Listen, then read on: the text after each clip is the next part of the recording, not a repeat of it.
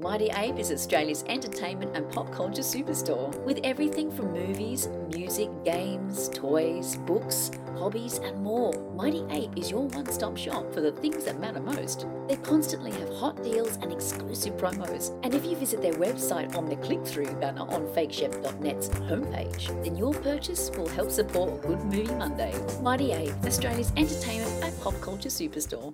Good morning. Good morning. Good morning. Morning. Good morning. Good morning. You mean to wish me a good morning? What do you mean that it is a good morning whether I want it or not? Please go away. Let me sleep for the love of God.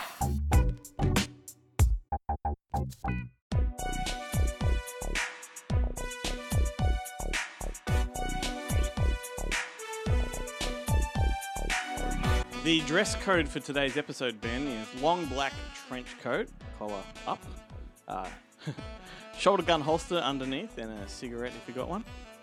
And uh, if you want to pull a broody look, by all means, that will enhance the experience. I'm also smoking some French cigarettes. Excellent.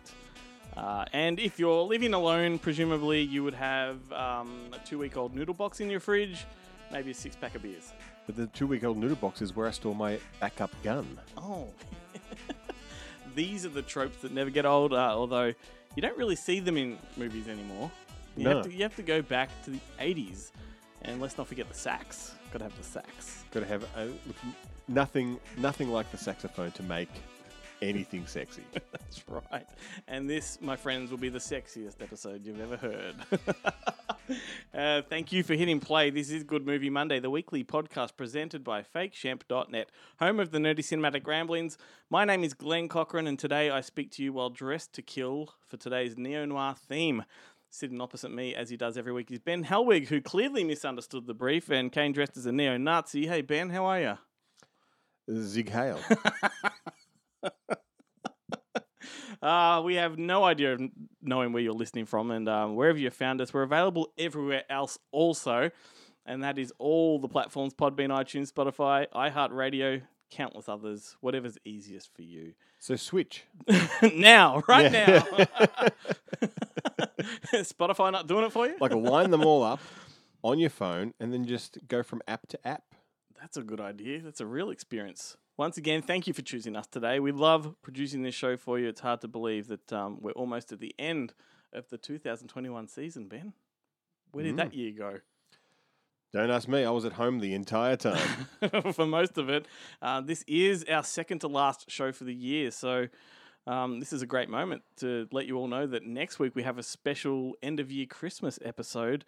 You may remember from last year, our Christmas episode was a, an all in affair. We had everybody involved on the show in on a Zoom chat, and that was fun. I think we were in lockdown at that point in time. Uh, oh, I don't know about that.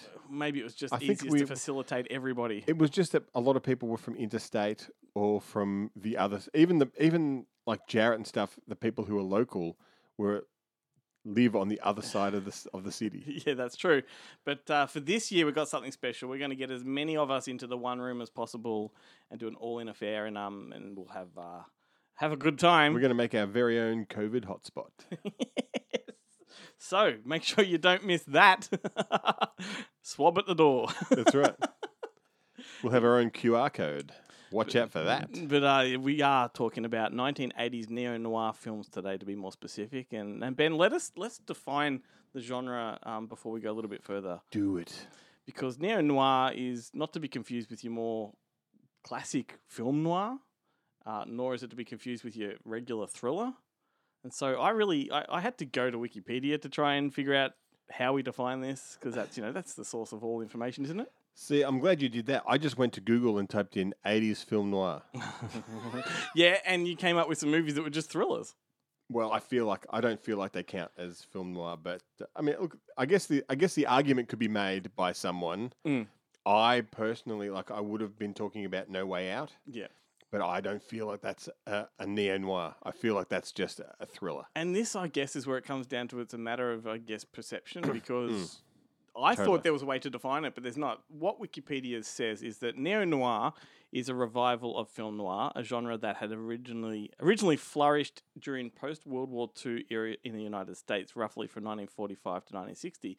The French term film noir translates literally to the English black movie or dark movie, indicating sinister stories often presented in shadowy cinematic style.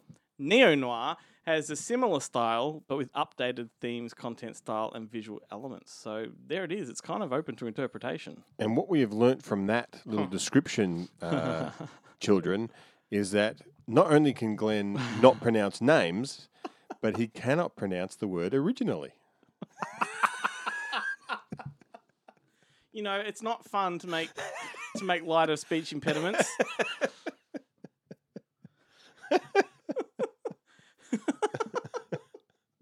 I was trying to think of a song to sing So, there. yeah. you know what one too. um, but I guess um, what you would call current, what would you call current film noir? Do we even do film noir anymore? Oh, look, I think there's, there's, yeah, I would say those elements exist in, in, in modern films. Like Last Night in Soho is definitely a kind of a, a film noir. Well, I guess ma- more to the point, the term neo noir kind of has to have an expiry date, surely, because it's sort of a post-war. Because yeah, thing, well, like- what's yeah neo? Well, neo is always neo, right? neo means new, Yeah, that's right. so it's the new noir. So the the neo it's neo always noir. well, that's right. Well, eighties. That's why you have to say eighties neo noir Or because 80s it's noir. not or eighties noir. It because it's only new then. So it's not new now. No Way Out was neo noir, and now it's not.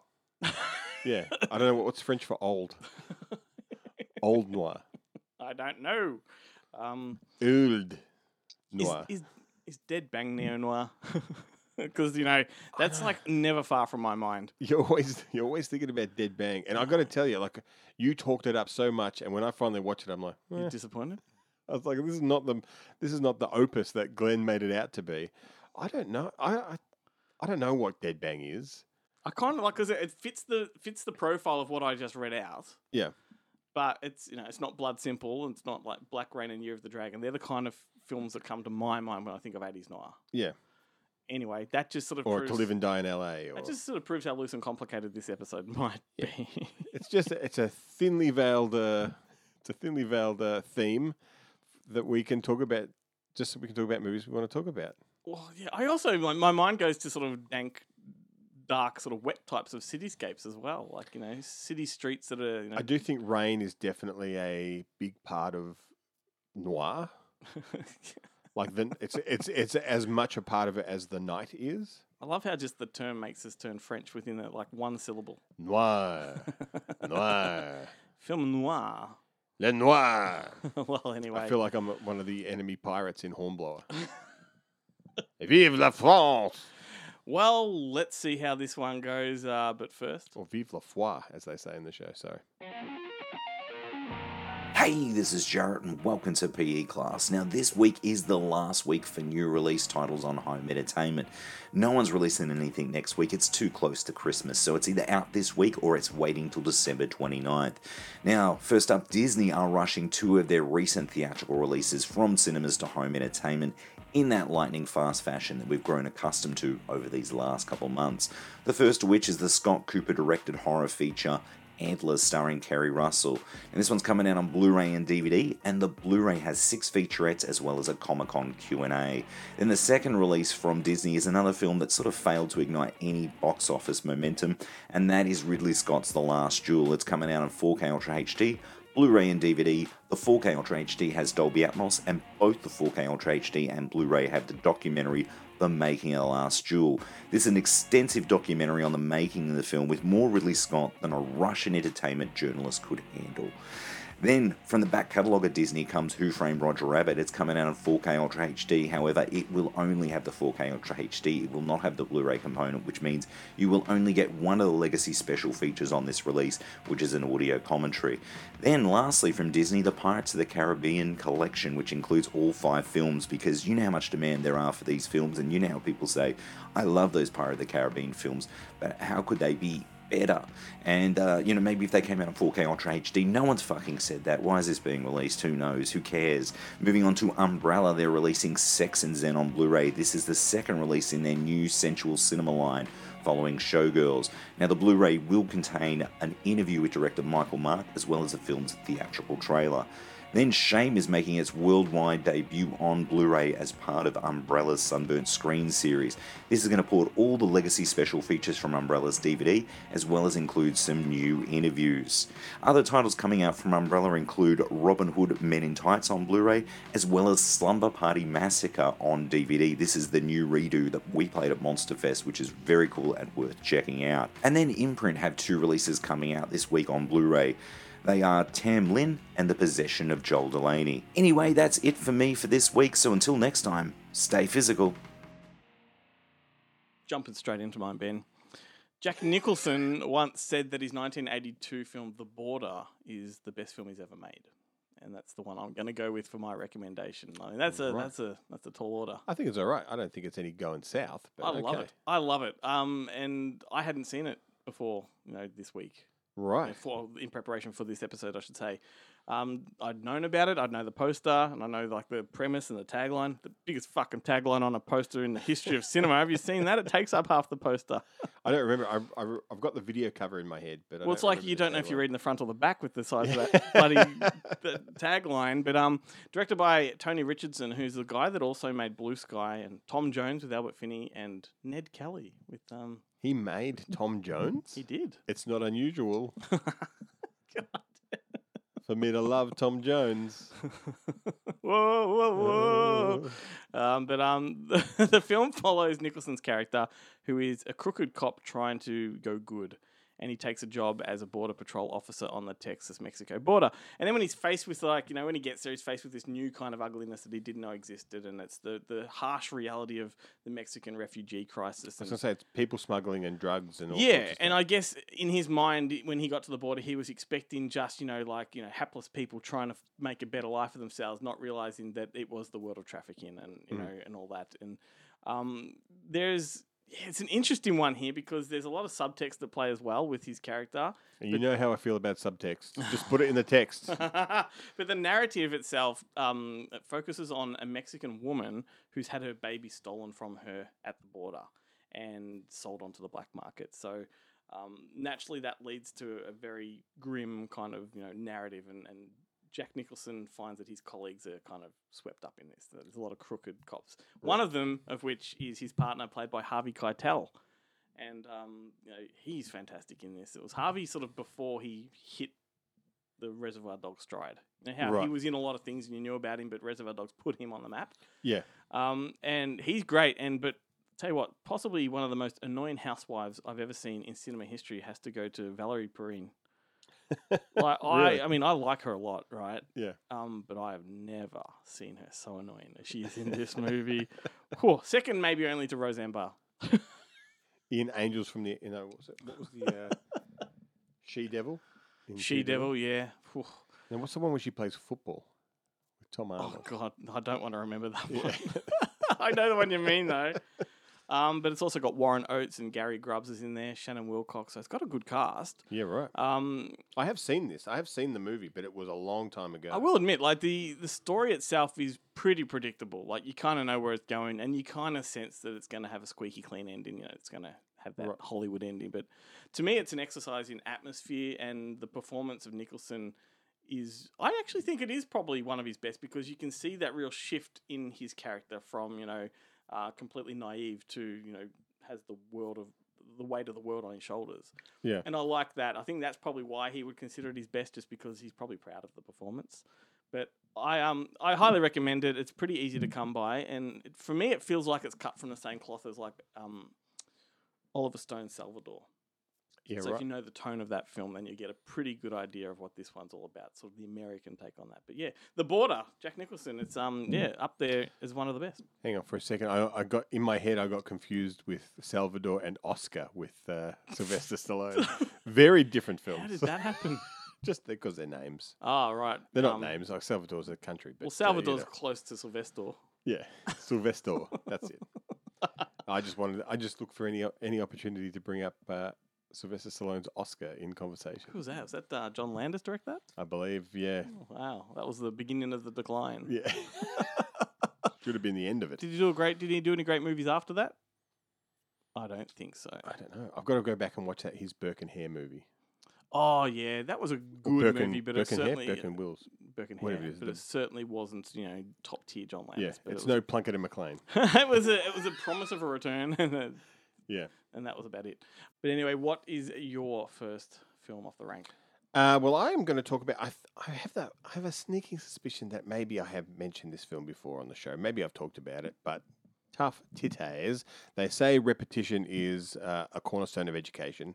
So I'm going to talk about 52 Pickup, Right. Yes. the John Frankenheimer film. Uh, John Frankenheimer is the guy who directed Manchurian Candidate, Seconds, Birdman from Alcatraz, Prophecy, and he also was the pinch hitter on uh, on uh, uh, the island of Doctor Moreau when they after they fired uh, uh, Richard Stanley. Mhm.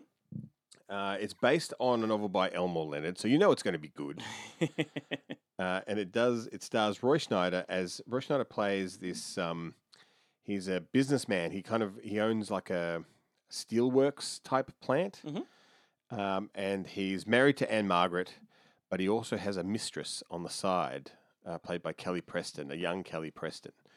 Um, and then one day he gets this message telling him that Kelly Preston has been kidnapped, and uh, if he doesn't want a video of them together and Kelly Preston to die, he will pay them a, a large sum of money. And them, I think, in this film is it's John Glover right. is the villain, and John Glover is super awesome as the skeezy bad guy, like really good. And so Roy Schneider, he kind of he does he doesn't actually have the money. Mhm. Like they think that he's a, he owns this, he's got this big company and he's got all this money, but the the business is in a kind of a, a transitional period, and he actually has no cash Right. so he can't pay. But he's going to try. He decides he's going to try and figure out who this guy is and rescue Kelly Preston. And he, along the way, he meets kind of Kelly Preston's um, uh, one of Kelly Preston. I think it's her her roommate or f- someone where she, where she used to work as Vanity. And Vanity, of course, in true Vanity style, as she was in a lot of her films, is like a coked up prostitute. Very much a Hurricane, not Hurricane Smith. What's the other one? Um, the um, oh, I can't think of it. It's Sharon Stone, Craig T. Nelson, and the guy from Predator. Who's the who's the um, who's the black guy from Predator? Carl Weathers. Yeah. Carl Weathers. It's not. Car- It's not Hurricane Smith. It's the other one. I know. They both came Action out. Action Jackson. Action Jackson. Oh God, we got there. Where she plays the she plays the the heroin junkie in that as I well. I do love that it's uh, Hurricane Smith that came to your head and not Action well, because Jackson. you've got the DVD over there for Hurricane Smith, and I was looking at it, I was like, what's the other one? But Action Jackson is the one I've seen. I have not seen Hurricane Smith, funnily enough. Um, but uh, so, and along, along the way, kind of Roy Schneider, like it breaks up his marriage. His wife finds out. His like everything kind of goes wrong for him, but he does um, really along the way stick it to John Glover. Like they end up, and it does. It does kind of kind of cross how inept John Glover actually is. Like they don't make him out to be this super brain, Mhm. like they do in a lot of these kind of movies. Like he's just as fallible as Roy Schneider, and Roy Schneider is not perfect either. yeah. Like they both do stupid things, and they both get in over their head. And there is, if you're a fan of, if you're a fan of uh, certain genre of cinema, shall we say, a Mhm. lot of, a lot of uh, '80s stars of this genre appear in this film during a couple of the party scenes. So Ron Jeremy, Tom Byron pops up, Amber Lynn, Sharon Mitchell, Honey Wilder, who they they do. There is a, on the um, I think it's an indicator Blu-ray from memory. Um, they've just brought this film out. They do have they've got, there's a whole extra feature on the Mm. on the porn stars that appear in this film, and they forget about Honey Wilder, which disgusted me. I was very upset by it when I was watching. I ended up throwing something at the TV. I'm like, no, you guys are idiots. Which is uh, like, how can you forget Honey Wilder? Like I was incensed. But anyway, 52 pickup, excellent film. It is available on Blu-ray. I'm sure it's probably on a streaming service, if, if not a uh, a subscription-based one. It'll be on YouTube or whatever, but definitely worth checking out. What's happening, everybody? It's Guillermo here from ScreenRealm.com, Australia's favorite entertainment website covering all things movies and television. As always, I'm here to tell you just a little bit about what we've covered on the website in the past week. Kicking off with the growing cast for Oppenheimer, the next film from director Christopher Nolan. Now, Oppenheimer will be telling the story of J. Robert Oppenheimer, the scientist behind the Manhattan Project, which was the big project that led to the invention of the atomic bomb. Cillian Murphy will be playing the lead character, and as previously announced, Emily Blunt, Matt Damon, Robert Downey Jr. are also on board, and now the latest cast members to join Florence Pugh, Rami Malek, and Benny Safdie, the latter of whom you may know as one half of the Safdie brothers, the filmmakers behind Good Time and Uncut Gems. So, one hell of a cast so far for Christopher Nolan's next film, which currently has a US release date of July 21st, 2023. And in what is no real surprise, Disney slash Marvel has greenlit a sequel to Shang-Chi and the Legend of the Ten Rings. Filmmaker Destin Daniel Cretton has signed a multi-year overall deal that will find him crafting various projects for Disney companies and a Shang-Chi sequel is among them. After directing and co-writing the first Shang-Chi film, Cretton will return as both director and writer on the follow-up. Apart from the sequel, Cretton will also be developing television projects and in fact already has a Disney Plus MCU series in the works. No info as yet unfortunately, on what that series will be.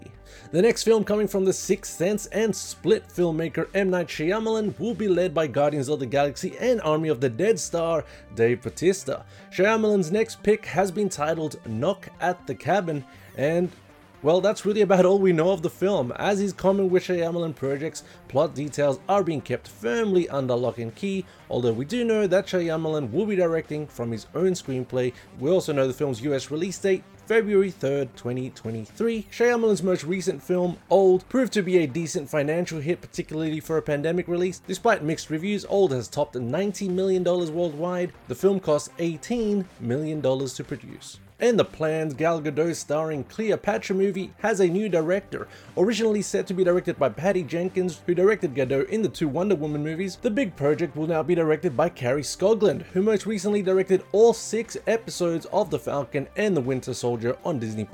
Jenkins has decided to step down from directing to focus on Star Wars Rogue Squadron and Wonder Woman 3. Jenkins will nevertheless still be attached to Cleopatra as producer.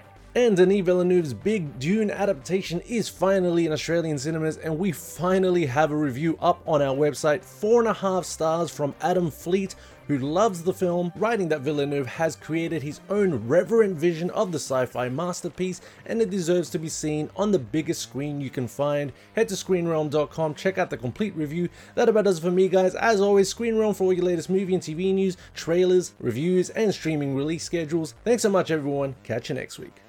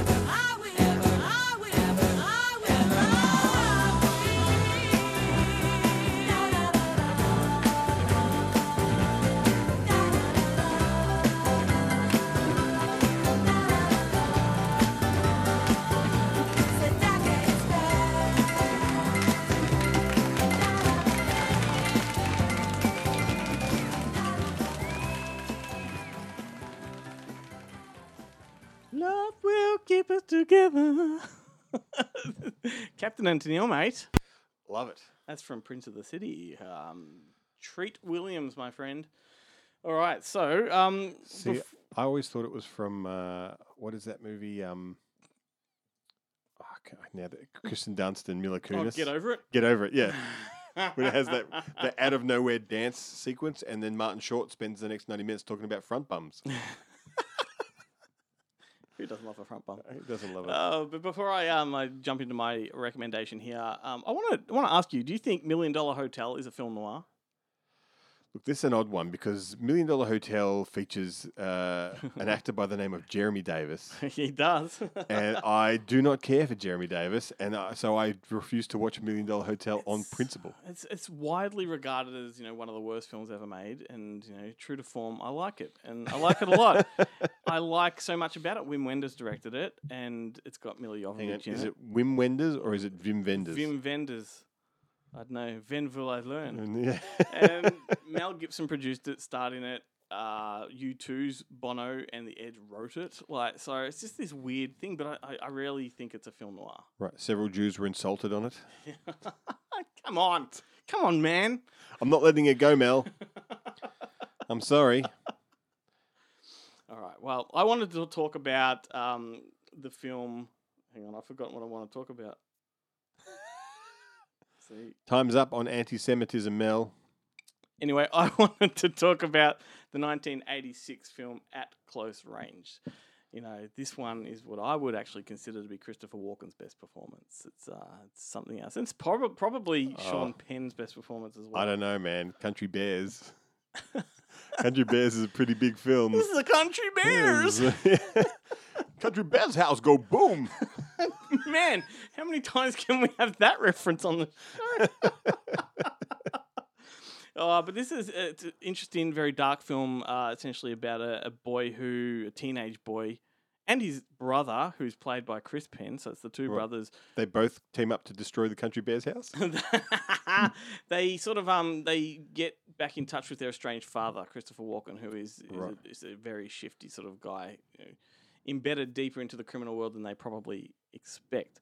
Um, but this is a really how do you explain it? Like back in the eighties, those films like River's Edge came along where Because I haven't seen I haven't seen River's Edge and I haven't seen it close range. oh okay So you're talking to someone who has no frame of reference. Okay, so it's an interesting one because Sean Penn's character is they're both good boys. Like they, they kind of, you know, lead a fairly straight life, although in their town and amongst their friends they're known as the bad boys, right? Right. But that's just a reputation. But they, they also ac- they accidentally keep flying drones over their neighbor's uh, pool house and steal their sex toys Yeah. because they're good boys. Yeah.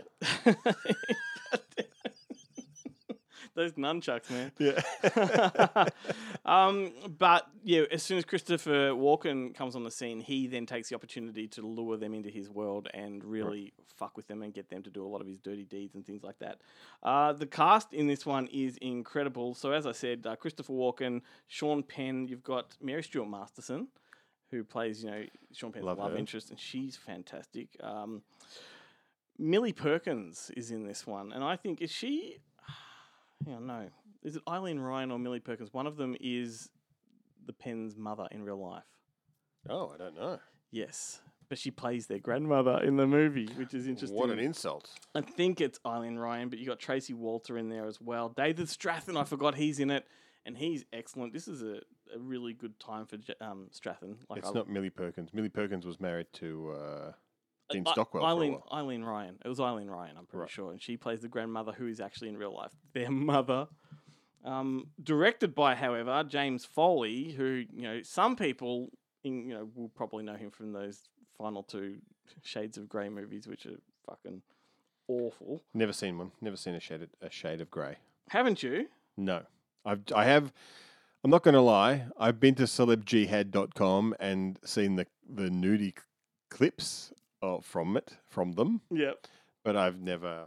I have too much respect for Dakota Johnson to. Uh, Well, you might know he did in '96. He made the movie Fear with um, Mark Wahlberg, and he Oh, made The Chamber with, with. the uh, Ferris wheel fingering. yeah, that's the one. Didn't see that in the Ferris wheel in Goosebumps. No, and I have to say, that that is the movie that really like put me off William Petersen. Oh right, like yeah. ever ever since like watching Fear because I think I saw Fear before I saw Manhunter, before I saw Mulholland. He's in he's got a small role in Mulholland Falls. Yep. And a bunch of other stuff, and it just like he's just a weak. Yep. I I couldn't stand him. Like he's just like this kind of weak man, and it's tainted everything I've seen of him since. Like except for Manhunter. Like Manhunter, you're like fucking hell. William Petersen is awesome. I liked him in Young Guns too. And I, oh jeez, I don't even remember him from Young Guns Pat too. I Garrett. I do like him in um, To Live and Die in L.A. Like he's great Yeah, in that. Yep. Um, but speaking of like weak little men, um, Crispin Glover is also in this one. Yeah, and right, It's, it's of a course. really, really good role from Does he Crispin dance? Glover. Does he dance? in He this does. one? He does a weird dance. he does a weird dance. He's- well, he walks like he's doing a weird dance. Right. Um, and he's playing the typical eccentric that he does. But I think this one has got a lot more weight to it than the, a lot of his other performances. But yeah, um, James Foley also made um, The Chamber with you know Chris O'Donnell and um, Gene Hackman, and The Corruptor with Mark Wahlberg again. And so you know this is a, a good filmmaker that sort of. I think I, re- I saw an interview with him recently saying he only did the Shades of Grey movies just for the paycheck. You know. What, is it, that's why everyone, anyone Well, who was involved in the Shades of Grey movies did the Shades of Grey movies. but anyone who says they did any movie that and not for a paycheck, it's either for a career advancement, which means you know paycheck, or it's for a pay, the paycheck of what they think they deserve. Yep. Paycheck. Well, anyway, not That's to why give, people work. Not to give anything away because there are a lot of things that would venture into spoilers, but the uh, the final act in at close range is incredible. And I'll tell you one story that's great where um there's a performance from Christopher Walken that you can see the moment he soiled his pants, right? Because there's a scene in the kitchen where um, Sean Penn pulls a gun on Christopher Walken, and in real life, Christopher Walken um, is very strict about guns on set, right? He is terrified of firearms in general, doesn't own any. And so he always has the prop master on set. He makes sure all the precautions are taking place. And just before they called action, Sean Penn switched it for a real gun and put it into Christopher Walken's face for the scene. So the fear you see on Christopher Walken in this scene, which is one of the greatest performances in history, is real. Like it's palpable. I would be fucking furious. He was. Apparently, it, it was a big rift afterwards. Yeah. But that performance that they got out of him was simply him actually petrified to the point of not being able to move. Yeah, right. And it is just powerful stuff. And fuck Sean Penn for doing it. You Yeah. know, um, I guess he's just lucky it wasn't Alec Baldwin. Jesus. Jesus. anyway, at close range, I highly recommend it. Um, add it, add it to your list for sure. Welcome to Bonehead Weekly Fun Size. This week, very specific topic 80s films that are neo noir. Now, what does noir mean? Go ahead, Joe. What does noir mean? Isn't it dark, Yeah. black?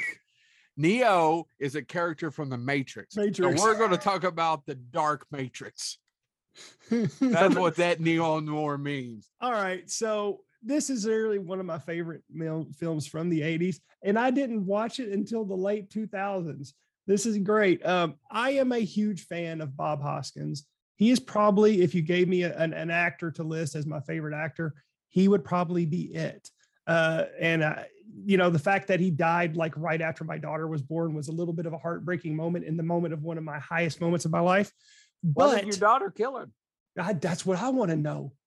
Oh my God. Um, Who killed Bob Hoskins? It'll be a spoof of Who Framed Roger Rabbit. But I am a good, I am a great, huge fan of the Long Good Friday, um, and Bob Hoskins playing the, the the mob boss who is just trying to, you know, he's he's having a typical Easter Easter um, Friday, you know, celebrating Easter, um, and he's and then all of a sudden all hell breaks loose in his territory, and it's him trying to get through the through this um, this unknown threat to try to figure out what's happening to his crime empire it is fantastic. Not only does this star, Bob Hoskins, it also has the amazing Helen Mirren, P.H. Moriarty, who I love in everything that he does, no matter how schlocky it is. No matter how much he goes after Sherlock. if you haven't seen The Long Good Friday, again, it was one of those late discoveries for me that I didn't. You know, I've, I've was- still never seen it. I'm going to go with John Frankenheimer, the man who was trying to get off the cocaine during the 80s and struck a deal with a little studio that could. And by that, there was it was ran by two crazy Israelis called Cannon. Cannon only made three good movies, gentlemen. What are they? Delta Force, No, Delta Force 2, no, Delta Force No. 3. Did they make any of them Texas- Death Wish films? Texas Chainsaw Massacre 2. Sorry. I can never remember what the second one was, uh, but the third one is a little movie starring Roy Scheider called 52 Pickup that has one of the creepiest, and I mean creepiest, roles John Glover ever played as the villain. He and Clarence Williams III are creepy as hell in this movie. And basically, what it is is this guy's having an affair, Roy Scheider. Although it makes no sense because he is he is uh, married to um, Ann-Margret plays his wife, and he's having an affair. Think about that for a second, gentlemen. Think about that. Anyway, I could I couldn't even fathom. I'd That's trade it all. Maybe it's an I'd trade it all for a little bit more mentality. Right. As a businessman, he's being blackmailed by these two guys, and everything goes to hell from there. It's based on a famous Elmore Leonard novel. It's actually been adapted a couple of times, but this seems to be the one that people remember because, for some odd reason, of all the schlock and shit that came out of Cannon, this movie's pretty damn good, gentlemen. If you ever get a chance to watch 52 Pickup, John Glover's doing something with his voice. I mean, I it's one of those where people are making acting's about decisions or choices and they make choices that I think other directors may not have let them go down, but it all comes together and congeals. And Roy Scheider gives one of the best performances he ever gave, which is something because Roy Scheider, I think, is a good character actor who unfortunately became a star. I'm going to talk about, and this is on some neo noir list, but it doesn't get a lot of attention. A lot of people wonder why it doesn't get the attention, um, because it is the best Sean Penn, Chris Penn, and Christopher Walken team up ever filmed at close range. If you've never seen At Close Range, it's based on a true story about a family that's involved in organized crime and one of the best scenes in it uh, if you read the behind the scenes information there's a scene where spoiler sean penn as the son pulls a gun on his father played by christopher walken and Mhm. christopher walken in the scene you actually see him jerk back that's because sean penn switched the guns it was not the prop gun because he wanted to see the response and if a lot of people don't know this because Christopher Walken has done a lot of movies where there's gunplay. He is not a fan of guns. And so he, the, the response of terror on his face as it goes into that scene is actually legitimate because he he knew Sean Penn was kind of a method style actor and it kind of freaked him out a little bit. But it's it's a film that really does play with the light and the dark. It has a very but it is definitely a dark side of the human experience while also looking at this weird family dynamic. It's it's a good movie that a lot of people slept on, which was odd because it came out when Walken was doing Dead Zone and he was doing Bond villains, and this one had a song by Madonna. It was a lot of people thought it would win awards, and then it just kind of faded away, and not too many people talk about it. And the other third grade film was Breaking. No, actually, it's Runaway Train. This has been Bonehead Weekly. Runaway train never coming back. It's time for you to take the mic, mate. Uh, what have you got in store now for your next recommendation? Well, I'm going to talk about possibly one of my favorite films of all time. I don't know when it was I first saw it. I don't remember the, the circumstances around why I saw it. Uh, but it is 1985's Subway, directed by Luc Besson. I decided to go, like, if we're going to talk about noir, like, let's talk about a French film. Well, yeah, and look, we we've touched upon this before in our French episode, but we Mhm. haven't focused on it. So, yeah, for anyone that's playing along at home, you know, Yeah. go fuck yourself. And like I do, like I, I, I remember like as a kid, like seeing the the cover in the video store and not understand. Like I thought, why is he? ca- I thought he was carrying a lightsaber. It looks like a lightsaber, doesn't Yeah. it? It looks Yeah. like he's ready for action. And it, and he's got like I thought it was like the Star Wars meets the Lost Yeah, Boys. but it turns out he just can't see. Yeah, Needs a just, light. just blind as a bat. uh, so it's directed by Luc Besson, as I mentioned, and co-written by Besson and Marc Perrier, and it has possibly one of the greatest uh, soundtracks of all time. But it also stars it stars Christopher Lambert, Lambert, Lambert. Uh, as Raiden. I mean, sorry, a- as Fred. Or Beowulf, whichever Or- way you want to look at it. uh, as as Fred, who is a, a petty thief, and he gets invited to a swanky party by uh, Isabelle Adjani, who's like the trophy wife for this uh, dodgy businessman. And while he's at the party, he kind of goes upstairs looking for something to steal, and he steals some documents that are very sensitive, and then goes on the run.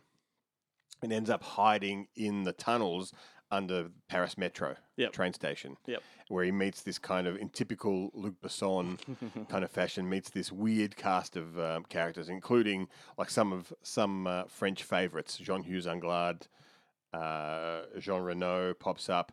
Eric Serra, the guy who composed the soundtrack, also turns up. There's a weird, like at one point he puts the he decides to put a band together made from, made up from these people under the subway, and they're going to perform kind of in the lobby, like for no reason. There's no reason behind this. He's just hanging out while he's trying to figure out how to extort money and Mhm. not get caught Yep. by this businessman.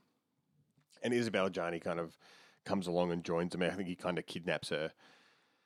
Um, but yeah, so Jean Reno plays the drums in the band, and there's this I don't know uh, Arthur Sims is the singer, um, and they they for, uh, I think in their first performance they all dress up in um, in pith helmets and safari suits, which is great. so strange. so it's so weird. Yep. But it is such a kinetic, fast-paced, fun film. Couldn't agree more. You know, and it, which is odd for a film noir, but it is like it is also dark and dealing with the criminal underworld and you know a lot of kind of criminal types. It's it's it's an amazing amalgam that I don't think anyone had done anything like this, you know, before. And this is this is and keep in mind this is Luc Besson's second film. Mm. This is his first film with a budget, like his first film, Le Dernier Combat, or I think it's called Last Combat or something like that in English Well, yeah. um, was like a low budget, like film made of offcuts. like he, you know, he he made it like while he was almost like a film student kind of thing, and uh, and this so this was his first big one. And from like the I think I'm pretty sure the opening scene, if not the opening scene, it's very early on in the film, d- during the kind of title credits is is all of the the cops kind of chasing him down the stairs Yeah. of the Louvre, and it's just kind of the shot is just of their feet running down all of these steps and down these long kind of um, subway tunnels and stuff like that, and it is just so incredibly watchable. Even though it ha- there's there's no dialogue, there's no plot Mhm. at this point of the film. It's just You know, action. I hate to say it. I love to say it, and you know where this is going. But I think technically, stylistically, a, a filmmaker that got close to that in the '80s was probably Albert Pyun with those early films he did. the, the the dangerously close and all that. Like, I feel like that's the kind of style he was rocking at the time, and sort of moved away from after a few years. Yeah, okay, Oh, sure. okay. Well, how about credit must be given to um to uh, to Lambert's hair. Yes, the peroxide white uh, mane I that know. he he he, uh, he uh, He only bought the peroxide white back for Beowulf. yeah right yeah. No, he had peroxide in uh, Mortal Kombat, didn't he? He's well. He's got white. He's got white long hair. I reckon that's a wig. Yeah, I don't reckon it was his own No, hair. it definitely was not. It's hard to tell. and this was and this was before he married Diane Lane and started making chess thrillers Mm. uh, and stuff. Like this is and uh, cutting people's heads off in Highlander. Imagine if they'd made Subway with Jarrett, the Subway guy. Yeah, whole different vibe there. But part two has Jon Lovitz. But the whole thing is like it's yeah, the stairs running up and down the stairs. That's how we lost all the weight. I remember the poster for Subway and that tagline: "Eat fresh, Yeah. now do it in a French accent. eat fresh." La France, Oh, La La- France. La Franche? I don't know what. Yeah, No, sorry to be offensive to all the French, all our French listeners. What do they call them? Francophiles? Yeah. No? yeah, they're francophiles. Oh, okay, cool. Yeah, you got that correct. Well done. It's the first time you've pronounced anything correct on the show since it started.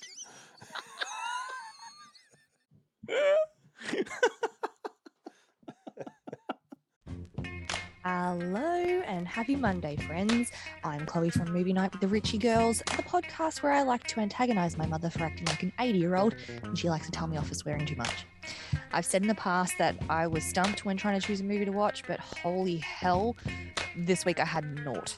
I am so basic that I had basically no idea where to even start, and I was incredibly intimidated uh, to get fully into this topic. You know, eventually I was able to land on the dark and ambiguous cruising, but it was a journey. I am so glad, however, to have been pushed completely out of my comfort zone this year with topics that Glenn and Ben have chosen. Um, I've had my eyes open to so many new movies I probably wouldn't have chosen to watch my own accord. And, um, you know, this week is no different because boy, oh boy, was cruising one hell of a choice. you know, Pacino plays that New York City cop who To further his career, goes undercover in the gay S&M underground scene to try and catch a killer who's targeting gay men. This movie had me switching between, holy crap, Al Pacino is smoking hot, to, ew, Al Pacino, ugh, to, oh my god, Pacino is a genius, to, oh, come on, Pacino, stop being so fucking awful. It was confusing, but wonderful. In some ways, it was groundbreaking and incredibly brave performance on Pacino's part, considering the climate of the United States at the time towards the gay community. And in other ways, I feel like he almost completely butchered it. Cruising was a pioneering piece of cinema and it was protested severely, especially by the members of the gay community. And according to William Friedkin, it should have been marked uh, rated X. And with that, I agree. I have never seen so much ass cheek in my life, and to this day, is the only portraying of ass fisting I've seen on screen. Hashtag prude. I feel like this movie, a stronger score would have pulled the whole movie together just a little bit more, um, just to help the story and to set the tone. Although that opinion of mine could come from my privileged past movie going experiences where the score basically tells me what to feel, when to feel it. So having an understated score could have been a decision by William to make the viewer focus more on what was happening in the moment and to force me to really think hard on what was being put across the screen. And in that aspect, the score was great. However, I probably would have preferred something a little more mm, musically, you know, dark and intense. That being said, you know, the voice dubbing that happened in this movie completely did my head in as well. If cruising has always been your to watch list, let me paint that mental picture for you just to pull you across the line uh, so you can watch it. Within the 102 minutes, you will treat your brain and eyeballs to witness, you know, insanely large African American men in jock straps slapping white boys. You'll experience gimp suits. You'll experience a man greasing up to the elbow and then putting it inside another man in the middle of a nightclub. You'll experience Pacino dancing. Ugh. There'll be a lot of leather and a lot of hairy, hairy man ass. I knew it. You're convinced. You know, I'm super glad I got the opportunity to see Cruising. However, I don't think it'll be one I'll be rewatching anytime soon. Now, that is my overstimulated and leather clad opinion, and I am sticking to it. Have a happy Monday, friends. Let's um let's be a little bit off the cuff here, Ben, and just uh, throw some random film noir titles out. I don't know if this is for the benefit of Letterboxd or if we're just not gonna not gonna add Yeah. anything uh, from this part to the Letterboxd, given that they're not focal points. But well, you mentioned Blood Simple earlier, or I did. Um, Blue Velvet's definitely one. What about Yes, indeed. um? Would you call Blade Runner film noir? Well, or neo noir. I always thought of Blade Runner as more um, cyberpunk, Yeah. but it, look, I the argument could be made. And I noticed that um, the Witness uh, popped up on quite a few lists when I was Right. looking it up. Um, but I kind of thought when, if you think of Harrison Ford in the '80s, Frantic is much more a film noir. Yeah, know, definitely. Of the two, I don't know if I would class Witness as one. Do you remember? Uh, I think I talked about it on the show, I, the Jury. Yeah, No, the- which is a which is funny enough. It's a pro Oh, yeah. detective movie. Armand Assante, Yep. um, Mike Hammer, a Mike Hammer film. Uh, Eight Million Ways to Die, which I definitely talked about on the show. The Matt Scudder. Mm-hmm. Um, yeah, and I, Oh, yep. you know, flashy neon. I do like a good flashy neon crime film. One that came to my mind um, when you were talking before that I probably should have done as a focus film was Sea of Love, the Al Pacino film. Yeah. Uh, had John Goodman in it too. I remember loving that film. I remember watching. I was way too young watching that film and not understanding. Like, there's a scene where Ellen Barkin mounts Al Pacino from behind, and I was like, I remember watching it, going, "What is she doing? Like, that's not how it works." like, I just, I did not. I still, I still, I haven't watched it since, so I don't know if it was something I was missing. But I was watching that, going, "She just is she rubbing against him? Like, what is it? And what's what's in it for him? This is such a weird scene." Gonna have to rewatch it for that. Yeah. Uh, Angel Heart's a good one. Do you know what I haven't watched for a long time was um Thief. Was that Michael Mann's first Michael film? Mann one, yeah. Yeah, I, I yeah, I haven't watched that in a long time. I don't even remember. I remember. I think it didn't imprint just bring this out on. Uh, Yeah. is it this or the Gambler? No, no, is it the two Thief has had a fairly recent release, I Yeah. think. Uh, as has I should have mentioned at close range, they put that on the imprint label. Ah, right. Yeah. Oh well, uh, head on down to JB Hi-Fi and get that. Gloria, it's another one that's come out that Jarrett mentioned that's come out on imprint. Mm. Uh, the Cassavetes, the original Cassavetes one, then Sharon Stone remade it in the 90s. How about these ones came out in the 80s, but they are much more a throwback to film noir. You had Who Framed Roger Rabbit and, definitely. and Dead Men Don't Wear Plaid. What a classic Dead Men How good is that? I hadn't seen a girl built like that since the case of the girl with the really big tits. My parents uh, got to go to one of those secret screenings. Do you remember when they used to do those? Yeah. You get a ticket to like an unknown movie, and that's the one they got. I always figured that that was thieves. Thieves had booked the cinema out and they would send it to your house so they knew when everyone in the house would be out. so they could rob, they could burgle you. Oh, any more there that you want to mention? Uh, what, what about like if we're going to go with the comedy ones? What about uh, Throw Mama from the Train? Oh, fucking A. How Oh. good is that? One that I I did talk about kind of in depth on a sh- on an earlier show called which was here it was released on video as The Watcher, Mm. but the the um I think the actual episode title was The MacGuffin, which is that one it's the Hitchcockian Mhm. thriller with Charles Dance, but he's like a, f- a film critic. Yep. and he's but he finds himself in like a Hitchcock thriller, which was which was really good. Uh, Stormy Monday was one I was going to talk about with Melanie Griffiths and a very young seeming Sean Bean, one of the few Sean Bean films where I think he lives throughout the entire film. Yeah, he no. does not get killed, but Sting Sting's in it. Tommy Lee Jones, Tommy Lee Jones. I think it was at that period where Tommy Lee Jones was playing the bad guy and everything, Mm. because it wouldn't have been far away from um, the package. Yep. and um, even Under Siege, although that would have been in the nineties. Arguably, that um, the one he did uh, in the park, the Central Park thriller, he's Yeah. kind of a bad guy, Oh, sympathetic bad guy.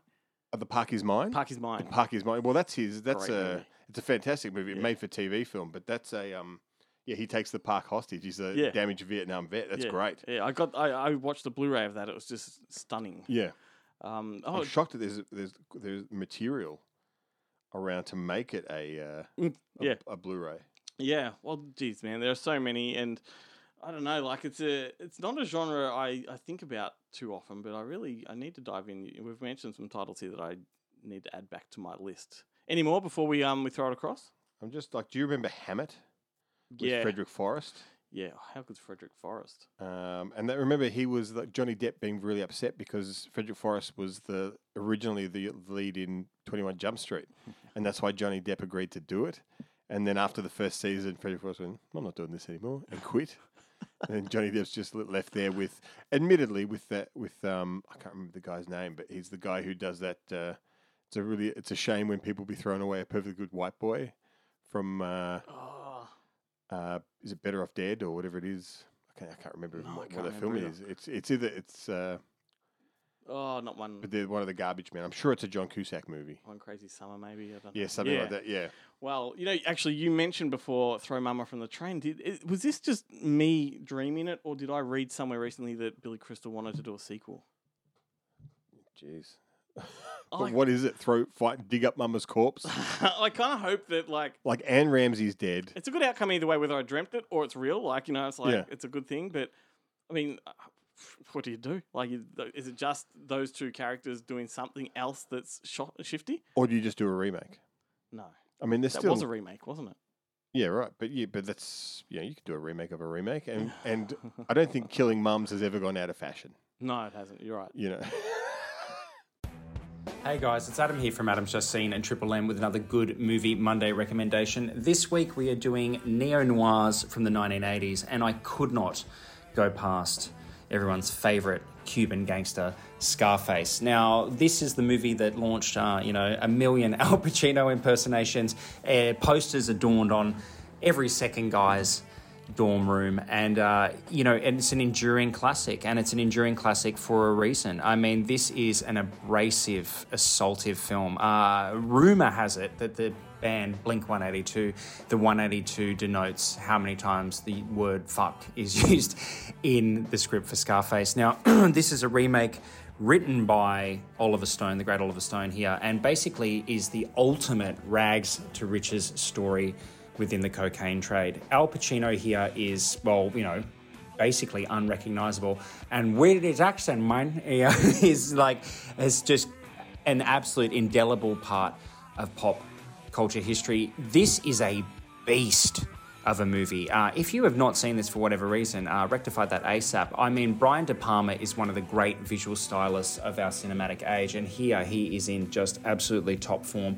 This piece has, you know, some of the most iconic images and some of the most incredible suspense sequences that you will see in any movie. Um, is it gaudy? Is it over the top? Absolutely. And once again, like permeating popular culture, it's been reappropriated by things like, you know, Grand Theft Auto. It just endures. But uh, this tale of Tony Montana, a guy who basically, you know, the the world is not enough. You know, this guy, when would this guy stop? And the answer is never.